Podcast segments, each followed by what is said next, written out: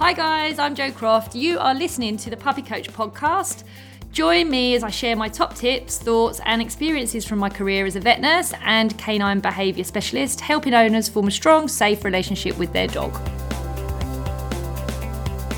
Thanks everybody for joining me today. Um, I'd really like to welcome Anna Webb. Anna has since 2010 has hosted the Barking Hour on BBC Radio London, which is the only radio show dedicated to dogs in Europe and one of the station's most popular slots. This spawned her co authored book, Barking Blondes, which she wrote alongside fellow broadcaster Jo Good. And Anna also holds a human psychology degree and has qualifications from the College of Integrated Veterinary Studies, where she developed an interest in natural holistic healthcare, subsequently using this to deliver dog training and behaviour specialist advice. She now regularly contributes to TV and radio nationally, including ITV1's Titchmarsh Show, Channel 5's Gabby Logan Show, and Sky One's Dogumentary, A Different Breed. She also writes various columns, namely for Your Dog, Animal Therapies Magazine, Natural Instinct, and BioGal. Anna is an ambassador for charities including All Dogs Matter and Dogs on the Streets. Finally, Anna also has her own podcast, which is amazing, called A Dog's Life, where she investigates all aspects of modern dog ownership, talking to scientists and experts who have changed and are changing our understanding of dogs. Today, Anna and I are going to try and chat about dogs from a holistic perspective. We're going to look at some rescue dog stuff. and we're also going to chat about some nutrition to find out the right diets and the controversial world of pet nutrition and how nutrition affects our dogs. So, welcome, Anna. Thank you so much for joining me today. Jo, it's an absolute pleasure. Thank you for inviting me. I should say I co-host the Barking Hour. It is really also with uh, Jo Good, um, and it is raining strong on the airways 12 years on, which is quite um quite an extraordinary thing. The dog slot. Um, there you go. I think that's amazing. You know what? Dogs are so emotive for people. So I'm not surprised it's doing really well because I think people get very, very heavily involved emotionally in their animals and, and actually want to glean as much information as possible. So it's great to have something to listen to on a consistent basis that's keeping, you know, knowledge at the forefront, really regarding topics and stuff i mean is there right at this moment in time we're obviously coming off the back of a pandemic which you know we're all investigating um, the effects of that from a professional perspective. But for you what what do you think has been your real kind of standout issue problem you know thing that you're you're really kind of passionate about at the moment that that you would like to chat about today gosh, I mean, probably too much that, that we've got time for. But, you know, the thing is, dogs have always been here. You know, I think that the way the news is and, and, and stuff at the moment, you'd think that dogs have just arrived during the pandemic. It seems for me a little bit isolated. You have to look at everything in massive context. And back in 2010, the world was actually a very different place. You know, hardly anywhere, certainly in London, was dog friendly compared to now.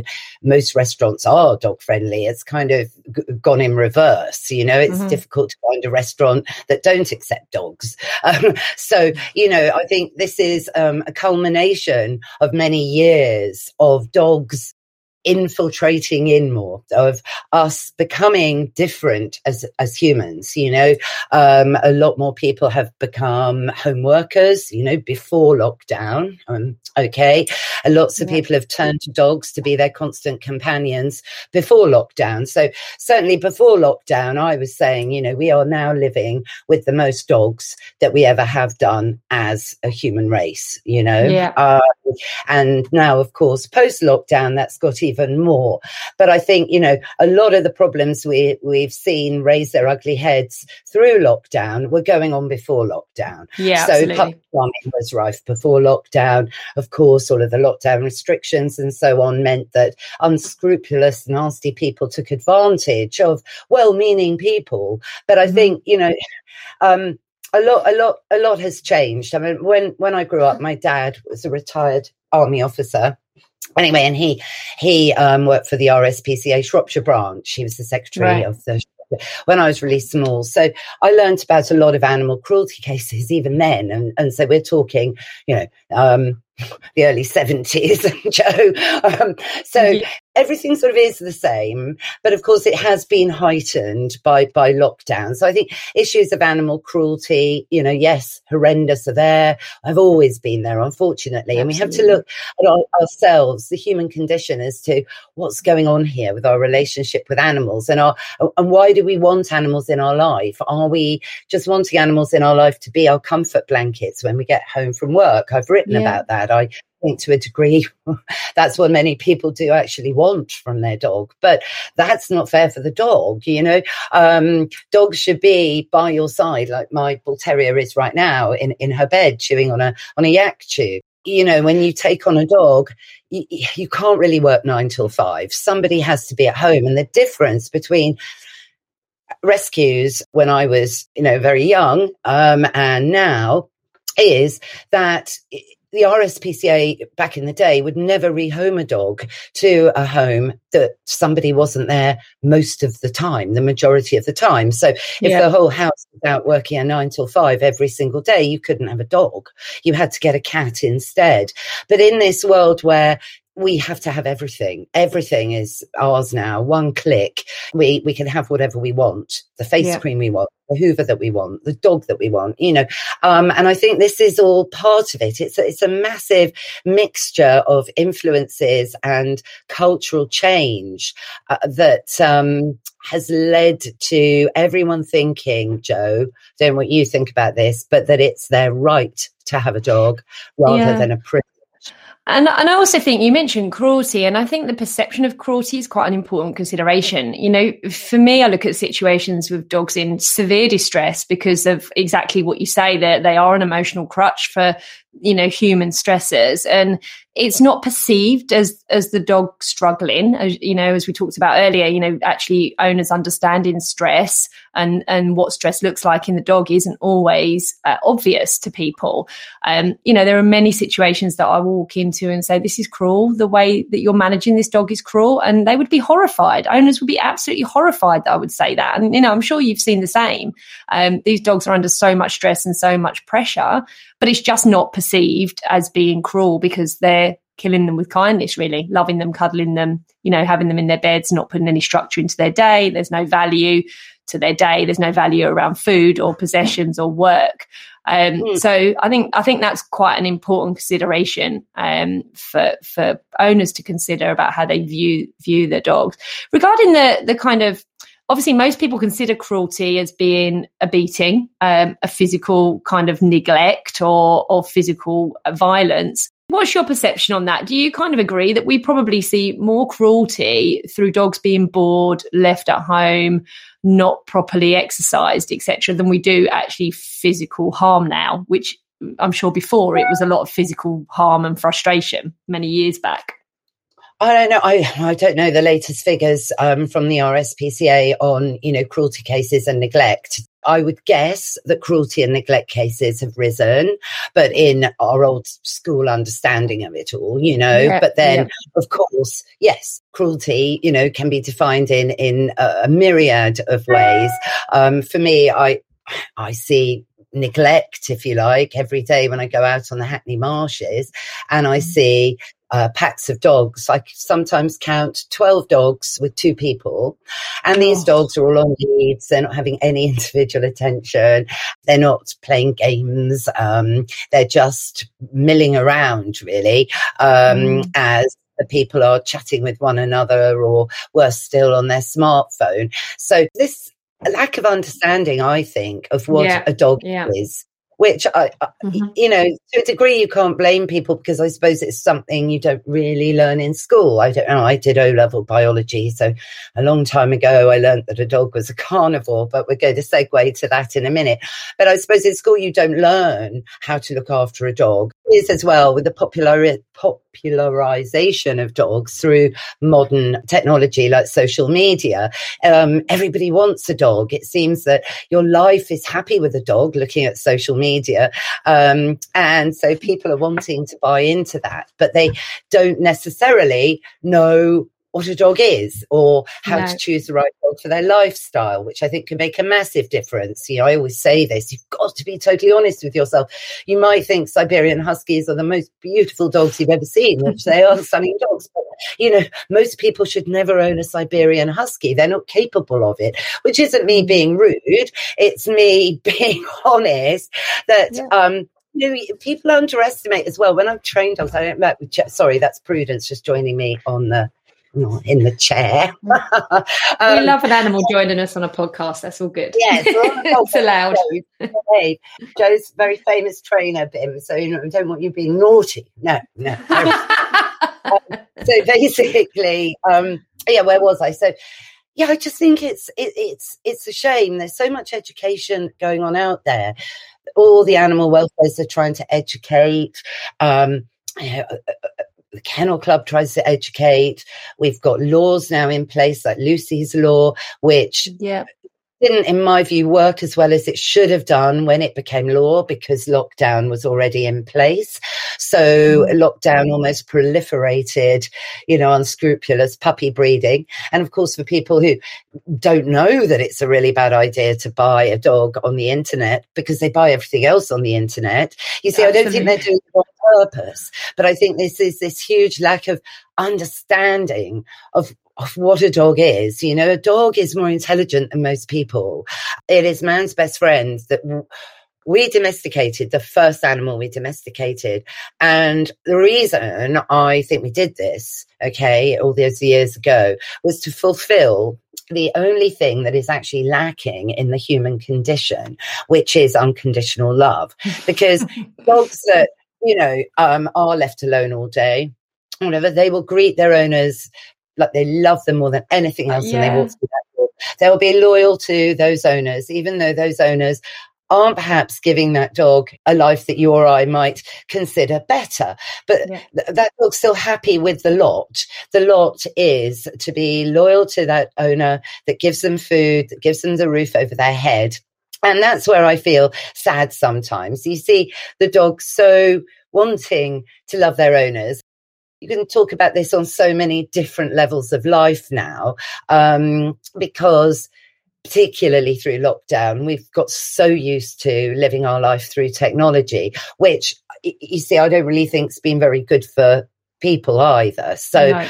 It's this lack of understanding of what, what a dog is really, and understanding that all dogs are an individual. Every Cavalier King Charles Spaniel is different. Every Bull Terrier is totally different. And that you need to adapt um, you know skills with dogs according to each dog um, yeah.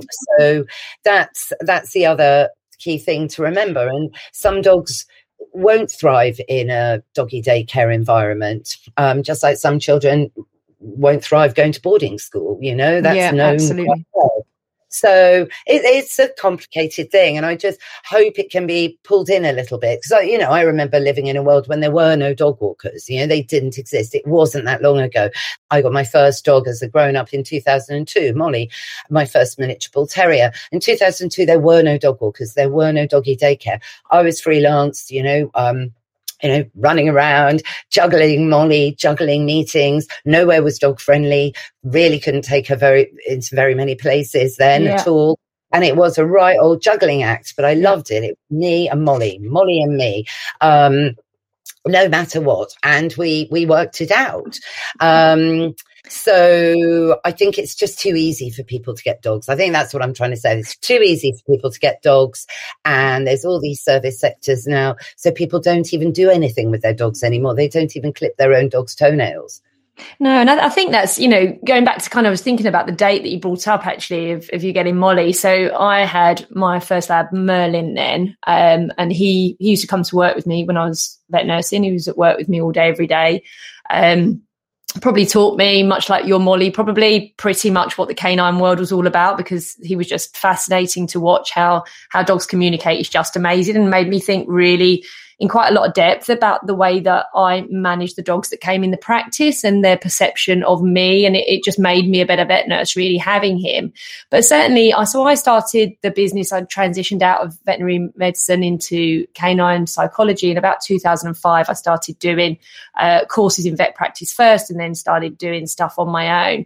And it was around about that time that I really noticed the change in the dogs coming in the practice um, and things starting to be quite different, which is when I think the culture around dogs, dogs went from being, uh, you know, maybe kept outside or in kitchens, or they were worked a lot then. Uh, they were bred for purpose. Um, they weren't necessarily uh, emotional crutches. They we didn't have brilliant flea and worm treatments back then. They weren't amazing. People spent a lot of money on their sofas. So there were a lot more kind of limitations around them. And I think around that time, things started to really break down and dogs seemingly became more of status. You know, they were, they were bought, as you say, because they were much easier to get hold of. They were, you know, certain breeds became very trendy. Um, and really that was my transition into canine behavior because I just realized that people inherently didn't have any kind of time or or acknowledgement of what you know actually working dogs out and what they were about what they were trying to say. People just overlooked everything. Looking back on that now it's done nothing but social media has obviously made this worse but spiral out of control. The dog just for me now has very little value about them being a predator, about the, the things that they value, the resources they value, the things that they would naturally work hard for and get that big dopamine rush from gaining. They just don't get these things anymore. Um, and you know, you'll find the same, I'm sure, Anna. When you go into houses, you look at environment, you look at relationship to, to work behavior issues out, and and actually fixing the dog is not the problem. That's actually very simple most of the time. But the dynamics involved in being able to do that successfully, when you look at how people live their lives and how they have very little time and they're very stressed, and you know, may they maybe have these open plan houses now. The dog's got no bolt hole. Um, I find that more challenging than anything. Dealing with the human element of of my cases, not the dog element. The dog takes ten minutes. Do you find the same? Yes, and and the, the big tricky one for me very often actually is explaining to them that they need to put rugs on their shiny floors. Yeah, because um, the look on faces is quite. What? No, no, no, not over my floors. No, no, I love my parquet floor. yeah, that's going to spoil the look. And, um, no, no, no. I mean, yeah, it's look. I try and be really simple. Oh, gosh, sounds awful. I, no, look. Mostly people when they've you know hired someone to come in to help. They want to try. I think the problem is is all the people that don't look for help and muddle on regardless. I think anyone that's you know taken the step to call somebody in to make things better, then they're they're the good ones and are willing to um, make changes to their home environment. Understand dogs can't have too much freedom until they've earned that freedom, and and basically to understand that really all dogs want to do is to have fun. Mm. So if you turn their, their world into a game based on rules and teamwork, you have hit the jackpot. A game Perfect. waiting yeah. at the bus stop, you know, walking on the pavement. It's a game. And and and really understanding the power of play. Um, mm-hmm. This is something that's coming through a lot. People just think dogs will work for food, but you will have met dogs that aren't food motivated. Not interested. Yeah, absolutely. In fact, so, I use food to check how stressed the dog is predominantly rather than yeah. actually to reward them just to see whether yeah. they'll even take it. Yeah, yeah, yeah. But you know, playing with your dog takes a lot of work and it takes a lot of humility. You know, um, I was saying, you know, the other day, you've got to play a game of tug with him on the pavement, you know, mm. um, and make the pavement fun. Yeah. Otherwise, we're not going to get anywhere. So it's good, you know. I mean, I, you know, I hope I help people and that makes me feel a lot better. It's a balance. Some dogs, um, there was one dog I saw actually, um, a Romanian rescue I wasn't expecting him to be like he was when I got there. And he was just terrified, so mm. terrified, and not dealing well at all with being in a centrally heated um, building oh. and everything. And it was, that was a real shock in a way. Um, that this dog could have been rehomed really in the first place. It, it's um, mm. um so I don't know, going back to what you originally said, a dog's happier in Romania. I mean, it's such a politically. Um, it really is. So, you know, I think some of them might be happier on the streets in Romania. I know mm. they might be killed, but um, it just depends on the owners. Um, and their their experience, and again, understanding, as you said, how to communicate in dog. They didn't mm that the dog was very stressed out. So once we got through this, once we started to build the trust between them and their dog, um, I've heard from them since. This was a few years ago, and things have gone really well. And this dog is now really well settled. They were prepared to put the effort in. So what I'm saying is, yeah, I think good. when people reach out, saying, you know, it's not all bad. We yeah. can't think that because I don't think that's that's fair. I think a lot of people do want to try and do the right thing, but they just don't know how to. But when pointed in the right direction, particularly to understand what their dog is saying to them, so they can then adapt their behavior to communicate fluently with the dog. Yeah, absolutely. I mean, and I think that's that's the whole point is trying to be, bring the human and the dog together. You know, any of us guys doing behavior work, that's your goal, isn't it? Really, is to make it work and and find solutions that work for for the human as as well as the dog. Just regarding the Romanian rescues, um, Anna, we broke we spoke briefly about that. Um, how many do you think you're actually seeing now as a, a rough? I mean, are they taking up? Are you, are you getting what, one or two a week, or are you you know seeing less than that? How many do you think you've got coming through right now, or the, the, the you know not just Romanian but the Bosnian and the European imports as well? Yeah, um, well, not not that many. I mean, you know, um, whether it's because I talk on the radio about how I feel there are enough dogs in this country they need good mm-hmm. homes. I'm not a great fan of bringing dogs in from abroad. Uh, simply mm. because there are dogs get killed in this country. I think people don't realize that. So, yeah. um, it, it, which does happen. So there are more than enough dogs in this country for everyone in rescue right mm. now. Plus, yeah. loads and loads more are being bred and being sold on the internet as we speak. And listen, I've spent a lot of time in Africa and a lot of time in India. So I've seen real street dogs surviving, being really quite happy, right? In mm. India. Some of them, yeah, it's a nightmare. They run over, they don't get the vet care. You see them limping. It breaks my heart. Yeah. I mean, on one trip to India, it was um, before the passport scheme. Yeah, it was at that tricky stage. I mean, you know, I nearly brought a puppy back, but I mean, that would have been absolutely ridiculous at that time for all sorts of reasons. Um, but, you know, I can see why people do it. I can see why people go somewhere like Greece, see a dog and bring that dog back. You've bonded with that dog in real life, yeah. made a connection. But choosing a dog from a photograph, mm. I can't get my head around that at all, which again goes back to the lack of understanding of what a dog mm. is. When you haven't met a dog, you have no idea of their personality um, yeah. and no idea of what type of skill sets you're going to need. And I think that's again where you know rescues need to work perhaps a bit harder with the interested people that want to adopt from abroad to really work out what skill sets they have, if any, with a dog. Because bringing any rescue into your life, I mean, one of my dogs is a rescue. Um, a British rescue. um, it's ridiculous, doesn't even say that. He took loads of rehabilitation. He took about three years to re- rehabilitate. Yeah. Right? Yeah. Um, so um, I think that's where it goes wrong. But I met him before I took him on. I do also think that they're quite different. So the, the, street dogs that are coming over genetically are quite different to our UK dogs. You know, they they they seemingly to me, and you know, you'll know better having spent time with them in, in places like India and stuff. But I think they have a much higher level of caution. I think they're much more focused on um, primitive drives. Um, and when those things are opened up, those survival mechanisms are opened up. They're very very very hard to manage when you're living in a kind of two up, two down with a, a small garden and a busy street right outside your front door. And I just recently, or just this weekend, actually did a, a trauma conference with, with some guys that work really heavily with a lot of these dogs and others, dogs that have been severely traumatized. And what I came away with was almost a little bit demoralized in that the job I'm trying to do in a window of just a few weeks with a client is just not realistic because most of these dogs are taking, like you've just said, two years, three years to rehabilitate you know, and people just don't have that kind of time to have a dog in their house that is too scared to go out the front door or that they can't leave home alone because they're trying to run their lives. And I think that's the awareness that just isn't out there right now. People have no clue how taking on one of these dogs is going to affect their lives going forwards in such a huge way.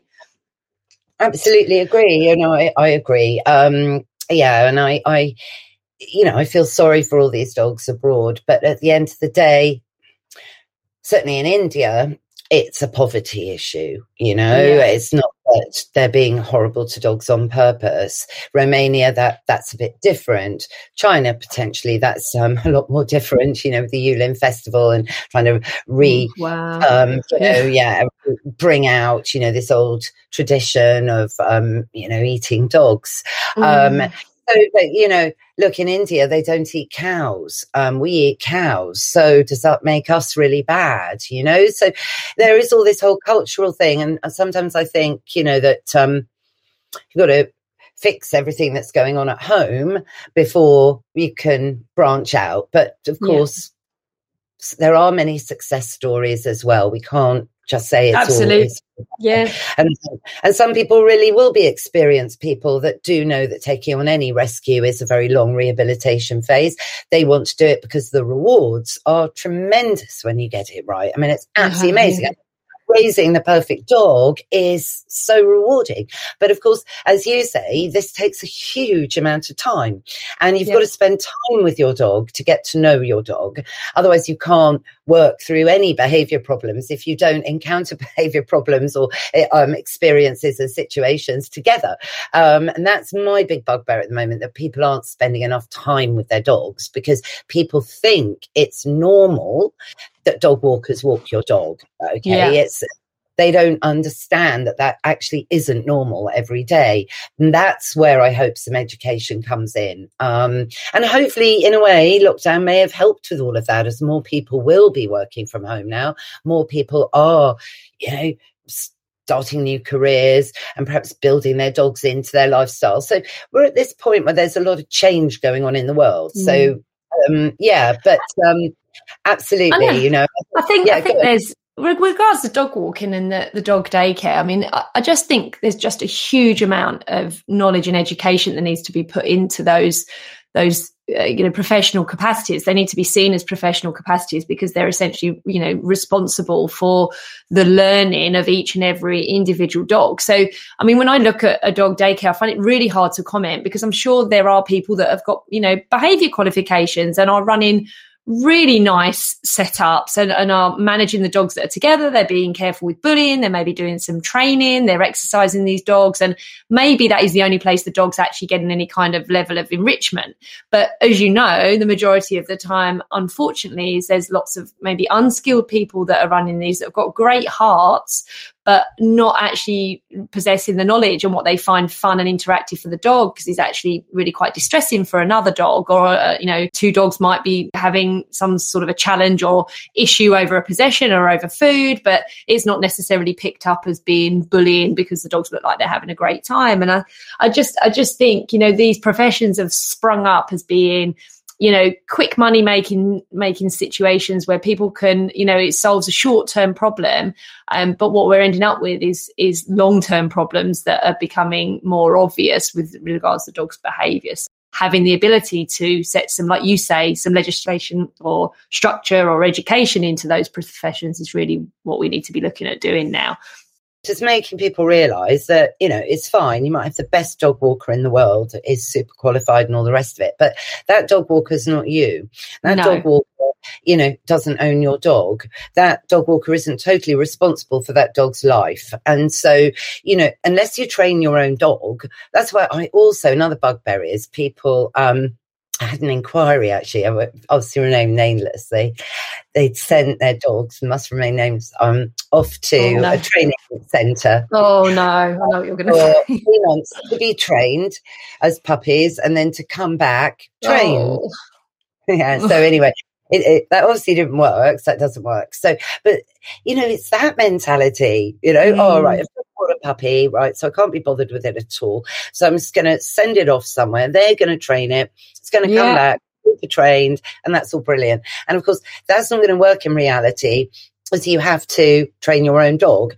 Um, you know, so it, it's so complicated. I don't really know what the answer is, Jo. I mean, I get really upset by it um, and see it going on, but I don't think anyone really can change it.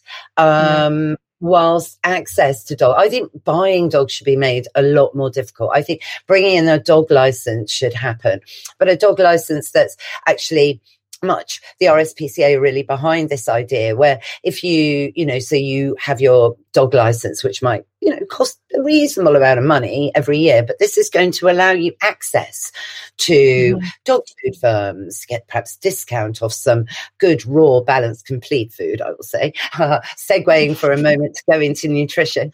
Um, we're going to go there. We're going to go there.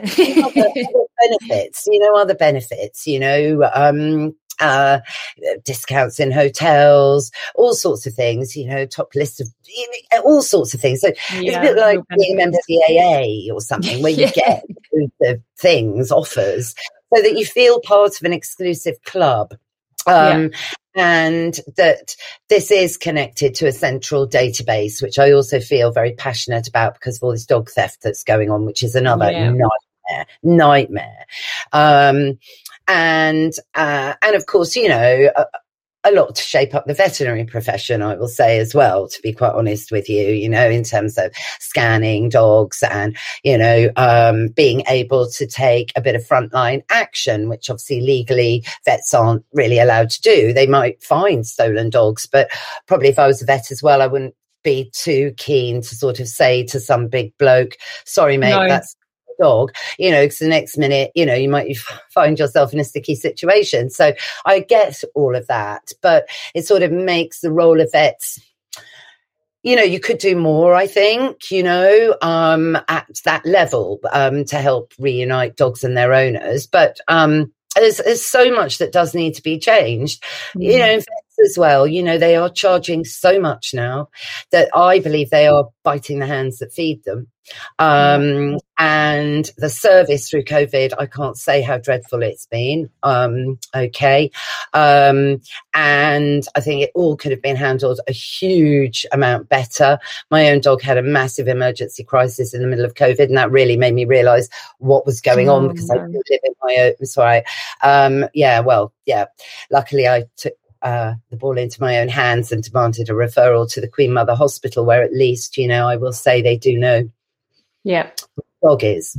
Yeah. Um, so yeah, so let's move on now to nutrition. Let's do to nutrition. I think it's it's quite an interesting one for me, Anna, because I, I know I I basically career wise was uh, educated by, and obviously not going to mention the big brands, but I was educated with free uh, nutritional courses with uh, some of the big dry food, specifically dry food focused brands. Um, I was a head nurse in practice for four and a half years, so I furnished my house on the perks of selling said dry food. My poor Merlin, my first lab, had horrendous allergies and he was put on a, a dry food, which I subsequently found out the processing of said dry food and the fact that the bag was full of dust mites, house dust mites, as soon as I opened it, was actually making his allergies worse. But that took a really long time for me to find enough information. We're talking a very long time ago now. Um, so I think my transition from uh, nutrition in practice into nutrition where I'm at now, and I feed raw. That that's my choice. It took me a long time to get there, but I've fed raw um, solely now for the last nine, ten years um, and have never looked back really. But I was one of the first, probably vet nurses, to experience experience the effects of the BARF diet on a negative level, where people went from feeding dry food to their six year old Labradors and then started feeding chicken carcasses. So, as you can imagine, we were operating on dogs weekly to remove bones, and we are a long, long way on from that now, thankfully. And, and the education around raw food is absolutely amazing. Um, but I think from a behavior perspective, actually what I saw coming into uh, looking at dogs in, in homes being fed dry food was the real negative side of processed food feeding and what an impact that was actually having, not just on the dog's health, um, but also on their psychological well-being. So I know it's a real expert area of yours. So um, and I know you're very pro raw. So I just kind of want to explore that with you um, now and maybe chat about veganism in dogs as well, um, which I know is just horrendous. what is that about? So just to pick your brains on that, where do you want to start, Anna? I'm sure this is huge. Oh, this is so funny. Okay, yeah. Well, listen. Um, years ago I wanted to be a dietitian, right, for humans because I believed from the get go. I've always been interested in food. And I've always believed in the adage, you are what you eat. So yeah, so it was really Molly's breeder that told me, taught me about raw green tripe. That's where it all began really in Yorkshire. Uh, prior to that, all of our dogs at home had eaten boiled up lamb's hearts, meat left over, meat bought, scraps from the butcher's, bones, the odd bone, because that was the era, you know, I grew up in, you see. So, um, and dad, he was quite an old dad. So, um, he was born in 1920, dad. So grew up with dogs, you know, obviously before the Second World War, um, before processed foods really were invented, you know, before, you know, even vaccinations were in, before mm-hmm. antibiotics mm-hmm. were even available for dogs, you know, so very yeah. different, you know, education that was then fed to me. So that's really how, how it all began that obviously, you know, in our home, we fed dogs as meat eating animals, right? Yeah. Um, and then, so it was great when I forget, I had to look after our neighbour's bull terrier for a weekend. Um, and I said, look, show me how you feed Bill, you know, and everything. So he said, yeah, well, this is how you feed dogs now, Anna. I went, what? this is before I got Molly. No, it's brilliant, Anna, right? So all you have to give him is a scoop of this and you yeah. stick it in his bowl. I went, really? When did this happen, Toby? You know, and um, said, oh, it's all great, it's all scientifically put together, and you yeah. I was like, all right. So anyway, so needless to say, Bill ate lots of other foods that weekend, and to really enjoy it. But anyway, that was very naughty of me. That was before I got my Bill. This bull terrier was the inspiration for me to get Molly. Um, so um, yeah, and then um, so got Molly, and then yes, was feeding her on raw green tripe. Every single vet I went to see, um, oh, so what do you feed her on? Um, I feed her on raw green tripe. Oh my god, you can't. Yeah, they that. hate it. Yeah, I know, so hate it. I mean, so hate it. And one vet said to me, um, "Do you know what it is?" I mean, so patronising. Do you know what I mean? I find vets very patronising. They, they need to stop that because they alienate people. It's yeah. not nice bedside manner, I think it's called, doesn't exist sometimes, mostly, um, often. And um, I, I mean, I find I get a lot. Anyway, so it all began there with raw green tripe, and um, and then what happened in two thousand and nine was um, the launch of the complete balance raw diet with Honey's launched, Natural Instinct launched. Yeah. Uh, prize choice dog food rebranded to be called Nature's Menu, much yeah. more glamorous. and that was really the beginning, really, of um, of of of of this trend, which I do believe is still the fastest growing aspect of your pet food industry. You know, um, and I think a lot of people, particularly actually, you know, the younger generation now, are reading labels, they are understanding that you are what you eat um, yeah. and that health can totally be optimized by the right diet. Also, we're being pushed by the NHS now to stop eating processed food, cut mm-hmm. back sugar, okay, which is pro-inflammatory, to stop buying those processed meals that you microwave. I mean, I don't even own a microwave. I, I mean, I am a bit of a freak. Um, I, mean, I just really don't see the point of radiating your food and then eating it. never, I've never had a microwave. Um, so, uh, yeah, so I think I think people are realizing this more now, and I think that's going to pay dividends um, with dogs. I mean, lots of the dogs I see now are already eating raw. Mm. Uh, many and so you know, naturally, I will always kind of touch on that in any session because you're absolutely right. I mean, you, you know, you see children that just eat sugar all day. We all see them in the supermarket. Well, when I used to go to the supermarket, I haven't been actually for 18 months to the supermarket. Same. But yeah. Um, just you know, click, so click and collect. that's it. So you got, you know, um, all these you know, sugar loaded um, people rushing around having sugar highs, sugar lows. And uh, that, of course, happens in dogs as well. And once people see that, I think, or think about it for more than a second, it just obviously makes perfect sense. But for me, it's beyond all that. It's just understanding that a dog is a dog. A dog mm. is not rabbit.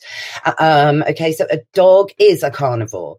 Um, and there was some research in 2013. It was a Swedish study by um, Axelsson and Sons that then um, discovered that dogs do actually have a lot more of the amylase making gene than a wolf that has none. Um, so in discovering this, they they proclaimed in 2013 that a dog was an omnivore. You know, yeah. and this I really want to know who commissioned that study. Um, I can probably guess. Hmm, be one of a few.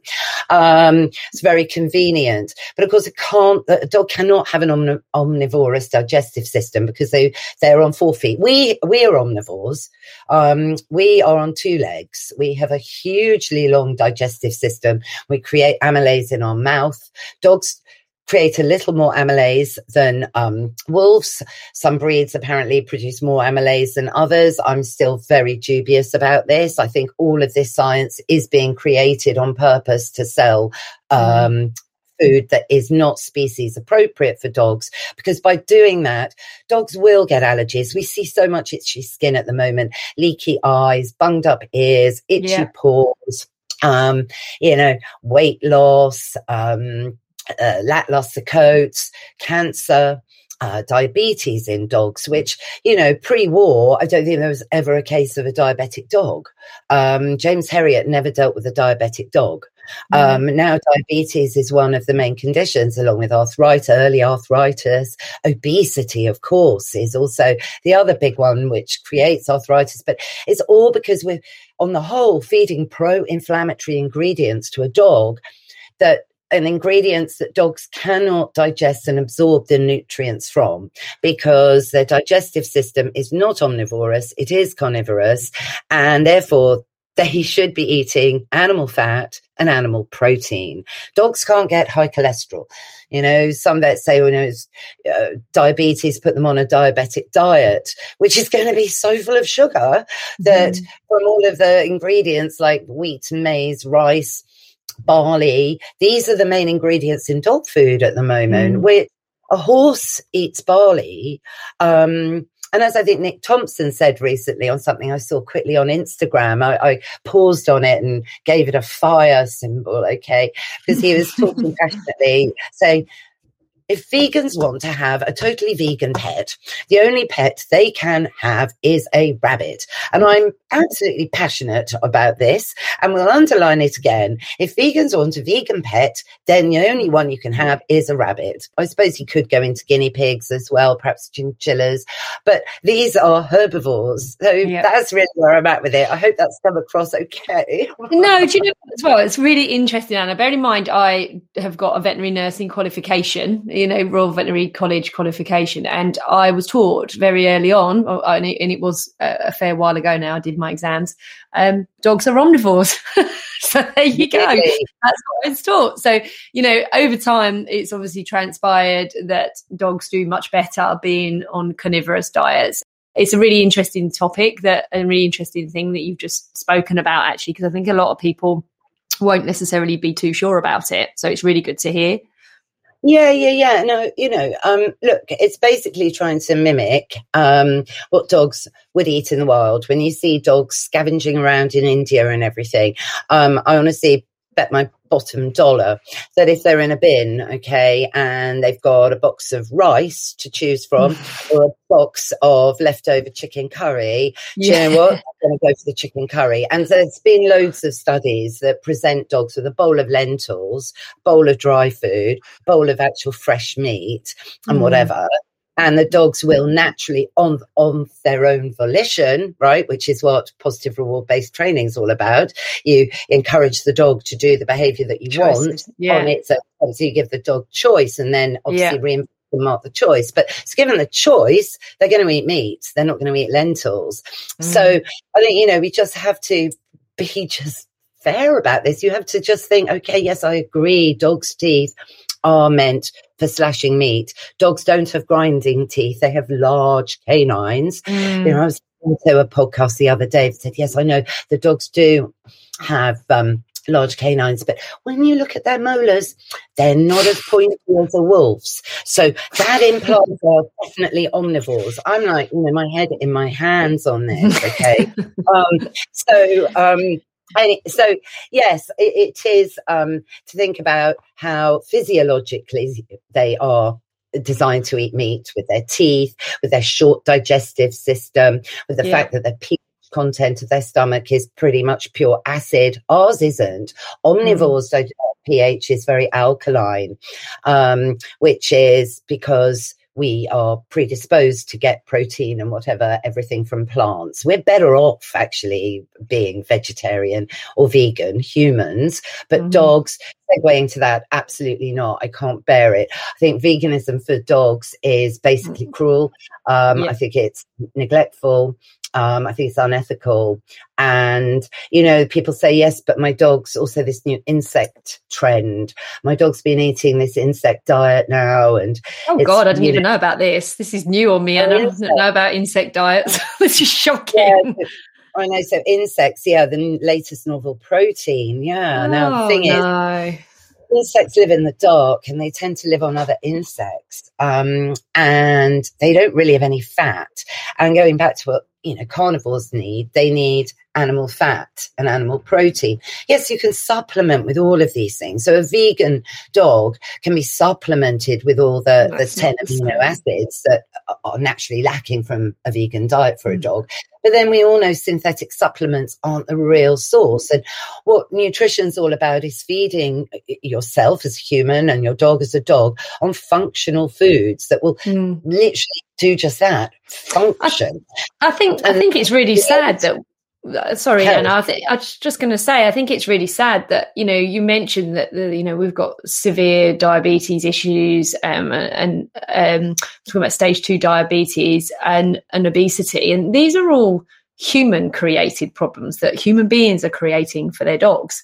You know, I think that's really sad. We are in control of what we feed our dogs. We don't need our dogs to be fat. It's not, we haven't, you know, the, the dog doesn't, shouldn't willingly be emptying the cupboards of crisps and, and digestive biscuits. They're, the dog's getting this state because they don't have enough exercise and they're overfed with, with a poor diet.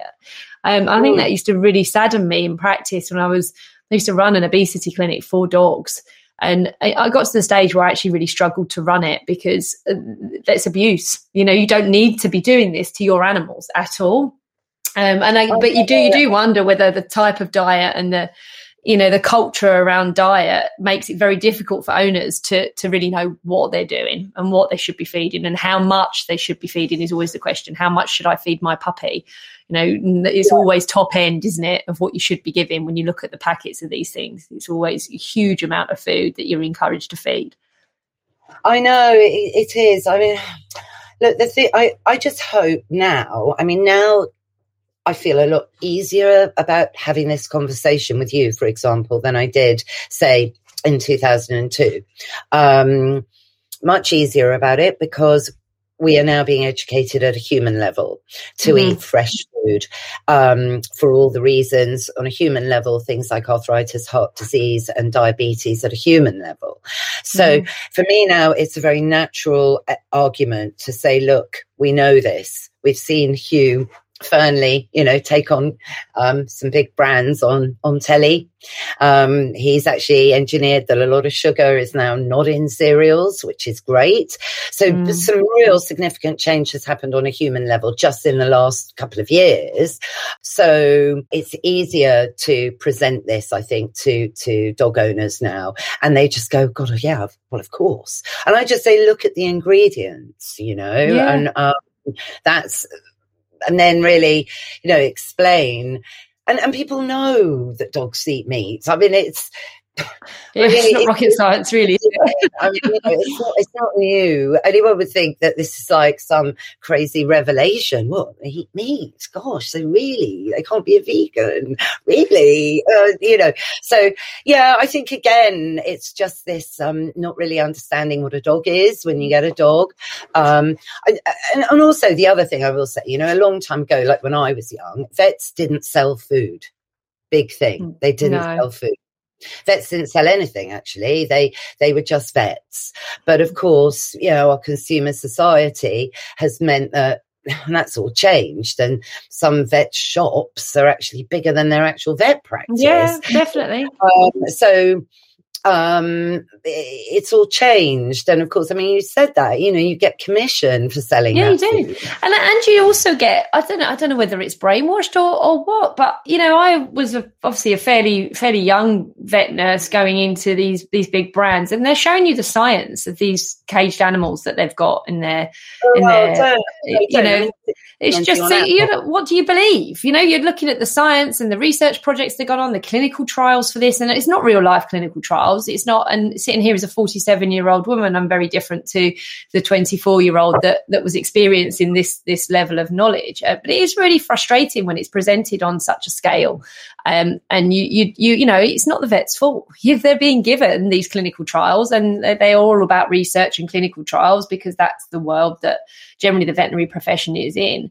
And it's very hard to go against that unless you're living where we're living, which is on the ground, going into people's houses and seeing the changes that, that are made by feeding the dogs, you know, normal, well, balanced, yeah, healthy no, diets. I, well, Jo, I disagree a bit with that. You know, I mean, vets eat themselves, you know, and I think it just depends on the individual vet. I know loads of vets that embrace raw and sell raw. Um, I know a vet that used to tell me raw green tripe was absolutely awful for my dog, but then because the market demands, put a freezer in and sold um, raw brand. I know. Oh, um, and sold raw green tripe years later. Would you believe it? Apparently, one of their best sellers. Oh, so how funny. Um, that yeah exactly exactly. So I, I still go back to that thing. I think this education on a human level about what we're all eating is going to filter down. I, I do believe that i do believe that. And many vets do embrace it as, as i say. So again the, big, the big issue is this the what i get from vets is the salmonella campylobacter issue right? Which dogs cope really really well with. And i've heard some real ridiculous things that I just don't have any substance for at all, which is, you know, the dogs are emitting Campylobacter and Salmonella through their fur was what I got from from one vet practice. And, you know, you asked the question, well, how, where, when, how, what, oh, why? that for five seconds. And it, I know, how does that even happen? I have literally no clue. But I mean, this is kind of the, the, the things that, that clients are coming to me with and my vet doesn't like it. You know, not all vets, I absolutely agree with you. I've got some amazing vets that, are, either sit on the fence because they don't have knowledge enough either way or the other, but they're, they're really open to everything or are very pro raw and think that it's great. So I do think they're across the board, they're the guys that are going to make the big changes and hopefully that is is definitely coming. But I you know, I do I do wonder how we get over this hurdle of um salmonella campylobacter being the big thing. And and that's the thing that you know we as humans need to be careful with. I just say look it's a hygiene risk when you pick up your chicken breast from tesco. It's exactly or sainsbury's or wherever. Exactly. it's no different really no, exactly. I mean, you know, exactly. So with raw food, you know, you've got to, yes, be hygienic. You know, don't spoon out raw food into your dog's bowl and then eat your tomato soup with it without washing it first. You know, things like that. You have a shelf in your fridge just for the raw food. Um, keep everything in Tupperware containers. But for me to think of feeding any living creature on sterile food day in, day out for its mm. whole life you know, for me, we talked about cruelty and neglect at the beginning. You see, touches on that for me. You know, yeah. I see how dogs love their food. Food is a great resource for owners from a training perspective. Um, mm. but, you know, you need to vary your dog's diet. You've got to stuff those kongs with proper ingredients. You know, I never yeah. say, I say, please don't put you know the dry food in in your dog's kong. You need that kong to really be interesting. And and it's understanding the ingredients i think that dogs can uh, digest and the ingredients that you know are bioavailable to dogs that people might not think about like an egg okay? Everyone's got mm. eggs in their fridge. Um, an egg is probably one of the most nutritious things you can give to your dog. I like to do an organic egg raw. Um, that might be a bit too much for people, but lightly scrambling an egg in some nice, you know, animal fat called butter, um, a little bit of, because dogs can't get high cholesterol. Um, yeah. And really, so few people know that. that's so interesting, I think. You see, so you've got all this low fat food that's dry, but actually fat is good for dogs. They they can't actually get fat on fat because they burn it off. Their digestive system's pre-programmed to thrive um, and digest quickly because if they're in the wild, they can't spend four hours digesting their meal. They've got to eat it and they've got to go. Yeah. So it's just and and going back to all this bacteria, yes, it's something it always rears its head in the papers, these stories, probably once every 18 months. But you see, you've got to understand it's about the acidity in the gut. So the, any viruses, we've all got antibiotics in our system because we don't live in a clean food chain. Mm. Um, you know, vegans perhaps more so actually because they're all eating GMO crops all the time that do distort the immune system and distort um, the balance of um, the, the gut. So because they're not natural. So you see, you have to bear in mind the whole bigger picture. But because dogs um, acidity in the stomach really kills bacteria. Um, that's why they can scavenge a bit of chicken that they might find on the pavement before you, you can stop yeah. and be fine. If yeah. we ate that of chicken, yes, we'd probably be really, really ill, which is why we generally don't do things like that.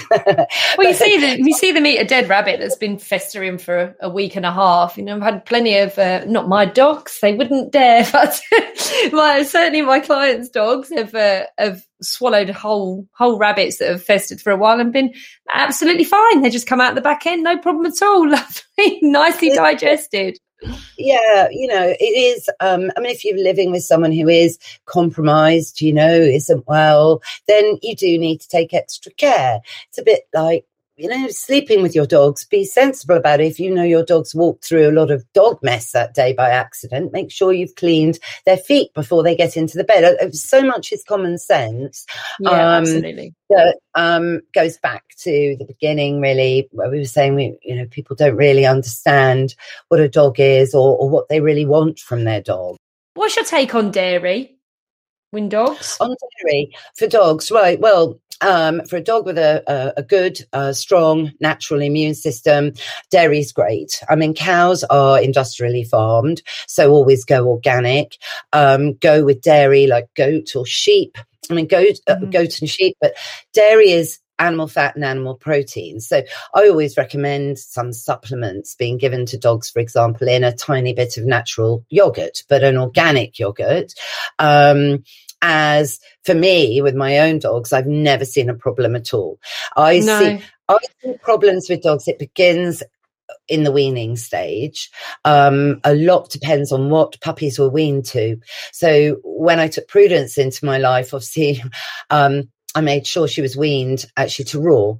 The breeder did also wean her to some dry, just in case, so her immune system would be tolerant to to dry in the event you know something happened. She didn't stay with me forever, or I decided yeah. to suddenly put my dogs on dry food. um, so that was a massive issue for me. What was she going to be weaned onto? Yeah. Um, and I think that's where it all begins. By I say yeah all uh, food allergies, intolerances, autoimmune conditions. Uh, autoimmune conditions I see as being environmental. And of course, diet is one of the environmental stressors or not. Mm-hmm. You know, mm-hmm. similarly, of course, vaccines, which we won't, we haven't got time to go into today, but I'd love to come and talk more about that in, mm, in particular. That would definitely be amazing. yeah. yeah we'll be on for hours otherwise. Um, everyone will be going, oh God, get her to shut up. Um, you know, you know, flea treatments, wormers, all of these things. Bring it all on. But you see, environmental issues um, are the key and you build nutrition into into that like you said with your bag of dry food that was full of dust mites for example mm-hmm. yes you know they all are so just the way dry food is made you can't change the way it's made and it spends a huge amount of time in vacuous uh, warehouses um, and they, they make the life. I mean, dust mites love dry food. I mean, it's great for them. We're proliferating the population of dust mites. Um, Absolutely. You know, um, no, no worries of them becoming an endangered species. as long as driving, I was so shocked about that. I mean, I I literally fed a fed a whatever it was. It was so expensive. It was probably costing me sixty pound a bag about 18 years ago. I mean, really expensive oh. diet, prescription oh, yeah. diet. And I've given it to him and then get told what you should, really should be doing is weighing his food out and then freezing little bags because otherwise you're just feeding him house dust mites. And that was, that came from the veterinary specialist dermatologist that I saw that helped me sort him out. But I was like, I'm spending all this money, and actually, the food's irrelevant. I'm feeding him one of his biggest allergens in the form of house dust mites. It was just insane. But the other thing for me, the other thing for me is about moisture in food. I'm not super keen on freeze dried. Be honest. Oh, that's uh, good, good to hear actually, because that's becoming more and more popular as people use. No, I know, yeah. I know. It's like yeah, the latest thing, and I see a lot of raw brands also offering freeze dried, and yeah, I yeah. Hey, I understand they need to earn money, but I also think, oh, you know, um, because no one really it's very new and it doesn't have any moisture and, and, i call it astronaut food it's the only way i can sort. not that i've ever eaten any astronaut food but it's it just uh, anyway just it's too powdery and just as we need to eat food with moisture in because we're 90% water we're mammals. Um, so so do dogs. So for me, it's yes, it's the dust mites, it's the processing, it's the poor ingredients, it's you know heating it to temperatures where you know any nutrition will be removed from any of the ingredients, no matter what they are. Um, apart from all of that, it's the fact that there is no moisture, and and we know. I mean, so you segue into cats. I mean, you all know as a vet nurse that most cats die of kidney disease, and most yeah. cats eat food all their life um, because they forget to drink because they are carnivores of all carnivores. No one can ever make a cat vegan. I'm sure people are trying to, but that's really, gosh, what can I say? Gosh, um, you know, so they forget to drink, um, and over time just eating dry food will put so much pressure on animals' kidneys. Um, and you know you get kidney disease. have you seen so, the um have you seen the uh is, is, it prime? It's on i think it's on prime amazon prime the, the pet food documentary. Have you seen that anna um, no I is that, that no yeah it's really good it pretty much is on point with what we're discussing here and actually saves me a lot of time in consult. I tend to point people to it. Um, it's about an hour and a half documentary exploring right. um, how pet food is marketed um, and oh, yeah, uh, you yeah. know very pro raw and but why people are driven down this uh, dry food market um, dry food avenue to, to feed their dogs. And the, the outcomes of that on on negative outcomes of that on our dogs now it's just quite interesting for me actually because my doodle i've got a, a, doodle that i i took off a client. He was really challenging as a puppy and they they had very young kids at the time and, and were really struggling with him and he's continued to be challenging and he's nearly 12 but what was really interesting with him he was he was part of my journey into raw food actually because i trialed him i spent about six to eight months trialing different dry foods on him and putting him back on rabbit uh, I actually fed him rabbit and porridge, rightly or wrongly, in between, just to, to try and take it to a base level. Every time I introduced a dry diet, by day three, I had no control of him. Literally blew his brain. Like I, it was obvious. It was a really interesting insight for me to do a little at home experiment on a very small scale, um, and that was kind of my turning point. Really, was look, he he's this is where he needs to be. He needs to be. Diet is everything for him, and I don't know what that is. I've had these discussions with vets. Um, over the years, you know, it's not to do with the quality of protein. Like a lot of people heavily focus on the type and quality of protein, which I'm sure is relevant in some instances, but um, it has to be something to do with processing. I don't know whether things cross the blood brain barrier, but definitely diet is affecting our dogs, particularly those that are prone to anxiety or they're very sensitive or they're they're reactive aggressive. Uh, definitely, I've had so many cases where I know for sure that diet, the change in their diet, has probably given me another twenty percent improvement on their behaviour. I'm sure you found the same, right? Oh God, totally. I mean, absolutely, totally. Um, you know, yes, you know, we've, we've, we've sort of covered it. But if you look at dry food, what, what I don't like about it um, one of the many things I don't like about it is that um, Prudence is getting a bit restless actually now. So we will let you go pod- soon. We've been waffling for over an hour now. so you look and you look at the ingredients and it might say, you know, 19% protein, but the protein, I mean, there's there's one big dry brand actually. Obviously i really obviously won't name it. That's uh, not not fair and right to do. But um, you'll know the brand. It actually hasn't got any meat in it at all. Mm. so you see that protein yeah protein oh good. I'm getting 23% protein.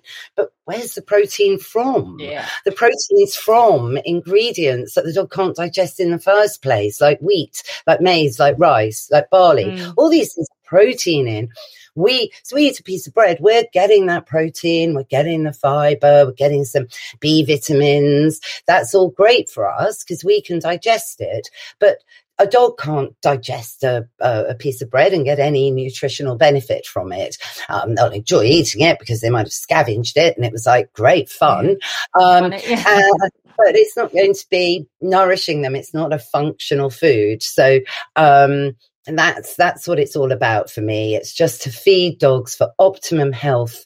You know you only have one chance with your dog. Their lives aren't mm. long right? Yeah. Um and you, you, for me you know it's your duty of care to do the best that you can.